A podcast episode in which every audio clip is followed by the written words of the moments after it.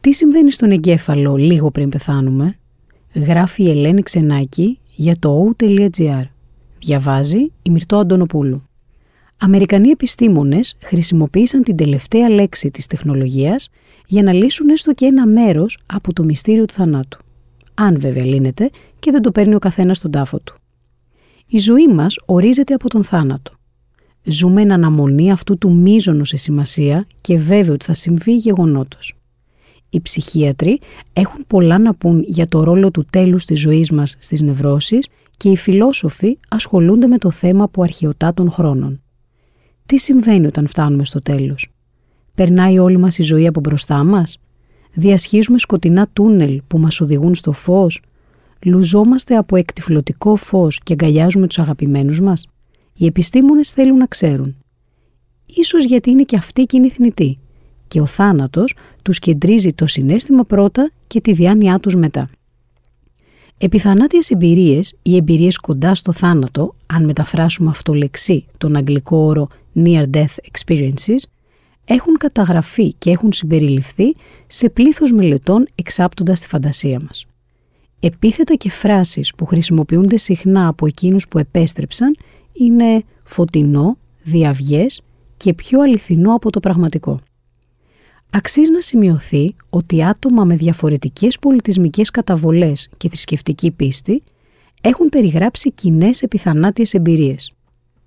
Όπως φαίνεται από παλιότερες μελέτες, αυτά τα επεισόδια συμβαίνουν κατά τη διάρκεια κλινικού θανάτου και περιγράφονται σε ένα ποσοστό 10 έως 20% των επιζώντων καρδιακής ανακοπής. Οι εμπειρίες κοντά στον θάνατο αποτελούν ένα βιολογικό παράδοξο που αμφισβητεί τη θεμελιώδη κατανόησή μας για τον ετοιμοθάνατο εγκέφαλο, ο οποίος, όπως πιστεύεται ευρέως, δεν μπορεί να λειτουργήσει κάτω από τις συνθήκες που προκαλεί ο θάνατος. Φως στο σκοτάδι του θανάτου. Στα πρακτικά της Εθνικής Ακαδημίας Επιστημών των ΗΠΑ, του εξαιρετικά εγκύρου επιστημονικού περιοδικού με περισσότερες από 3.500 δημοσιευμένες ερευνητικές εργασίες ετησίως, ανέβηκε την Πρωτομαγιά του 2023 μία εργασία για τη δραστηριότητα του ανθρώπινου εγκεφάλου την ώρα του θανάτου. Την άκρη του νήματος για να λυθούν οι απορίες που αφορούν στη στιγμή του θανάτου και στο επίπεδο της συνείδησής μας, τράβηξε μία ερευνητική ομάδα από την Ιατρική Σχολή του Πανεπιστημίου του Μίσιγκαν. Ανάμεσά τους και η Τζίμο Μπόρτσιγγεν, αναπληρώτρια καθηγήτρια μοριακής φυσιολογίας και νευρολογίας και ερευνήτρια του Ινστιτούτου Νευροεπιστημών του Πανεπιστημίου του Μίσιγκαν.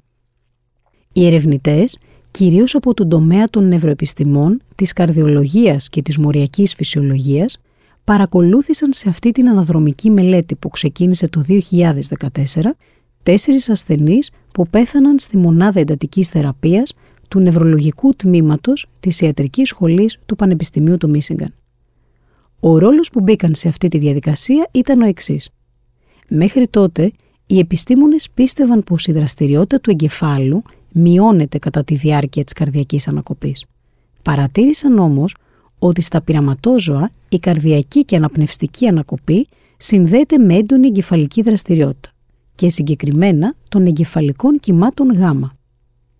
Οι ασθενείς αυτοί ήταν σε κομματώδη κατάσταση και αν και όχι εγκεφαλικά νεκροί, δεν ανταποκρίνονταν σε εξωτερικά ερεθίσματα, πιάνοντας τη χαμηλότερη δυνατή βαθμολογία της κλίμακας κόμματος της Γλασκόβης.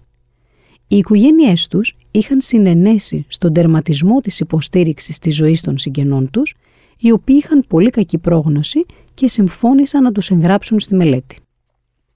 Καλωδιώνοντας τους ετοιμοθάνατους. Οι ασθενείς συνδέθηκαν με συσκευές ηλεκτροεγκεφαλογραφήματος και ηλεκτροκαρδιογραφήματος για την παρακολούθηση των λειτουργιών τους λίγο πριν και κατά την ώρα του θανάτου. Οι ερευνητές ανέλυσαν τα ηλεκτροεγκεφαλογραφήματά τους πριν και μετά την αφαίρεση της αναπνευστικής υποστήριξης.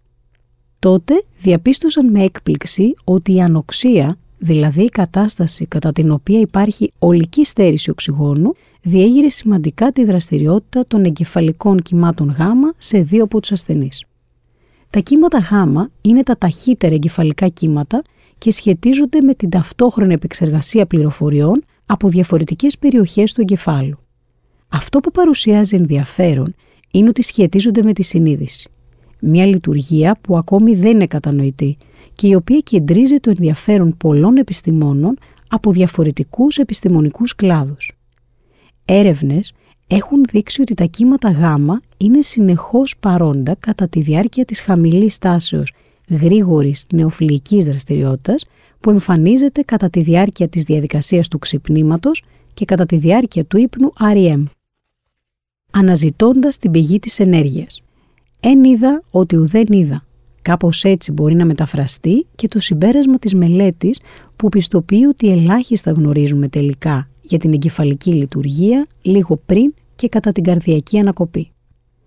Και ενώ η απώλεια συνείδησης συνδέεται πάντα με την καρδιακή ανακοπή, έχασε τις αισθήσεις του, λένε οι ρεπόρτερ στα τηλεοπτικά παράθυρα και εννοούν πέθανε, δεν είναι ξεκάθαρο αν οι ασθενείς έχουν κάποια κρυφή συνείδηση κατά τη διαδικασία του θανάτου. Με το έβριμα του ζωντανού εγκεφάλου την ώρα του θανάτου, οι επιστήμονες του Μίσιγκαν θέτουν το ζήτημα επανεκτίμησης του ρόλου του εγκεφάλου κατά τη διάρκεια της καρδιακής ανακοπής και φέρνουν ξανά στη συζήτηση τη σύνδεση εγκεφαλικής και καρδιακής λειτουργίας. Θα παραλείψουμε τις δυσνόητες επιστημονικές ορολογίες και θα μείνουμε στο μυστηριακό εκείνο σημείο που περιγράφεται σε μία παράγραφο της μελέτης. Η αντίληψη του έντονου φωτός ή των οικείων προσώπων που αναφέρθηκαν από επιζώντες κλινικού θανάτου υποδηλώνει μία διατηρημένη ικανότητα στον ετοιμοθάνατο εγκέφαλο να επεξεργάζεται μία εσωτερικά παραγόμενη όραση. Δεν είναι τυχαίο ότι στις παραπομπές που παρατίθενται στο τέλος της μελέτης συγκαταλέγεται το Life After Life του Dr. Raymond Moody Jr. Το βιβλίο πρωτοεκδόθηκε το 1975. Έγινε bestseller με 13 εκατομμύρια αντίτυπα να κοίτονται σε κομμωδίνα για νυχτερινή ανάγνωση και ράφια βιβλιοθηκών αστικών και μικροαστικών διαμερισμάτων. Εμείς κρατήσαμε την τελευταία του φράση. Δεν μπορούμε να κατανοήσουμε πλήρως αυτή τη ζωή, ωσότου ρίξουμε μια ματιά σε αυτό που βρίσκεται πιο πέρα.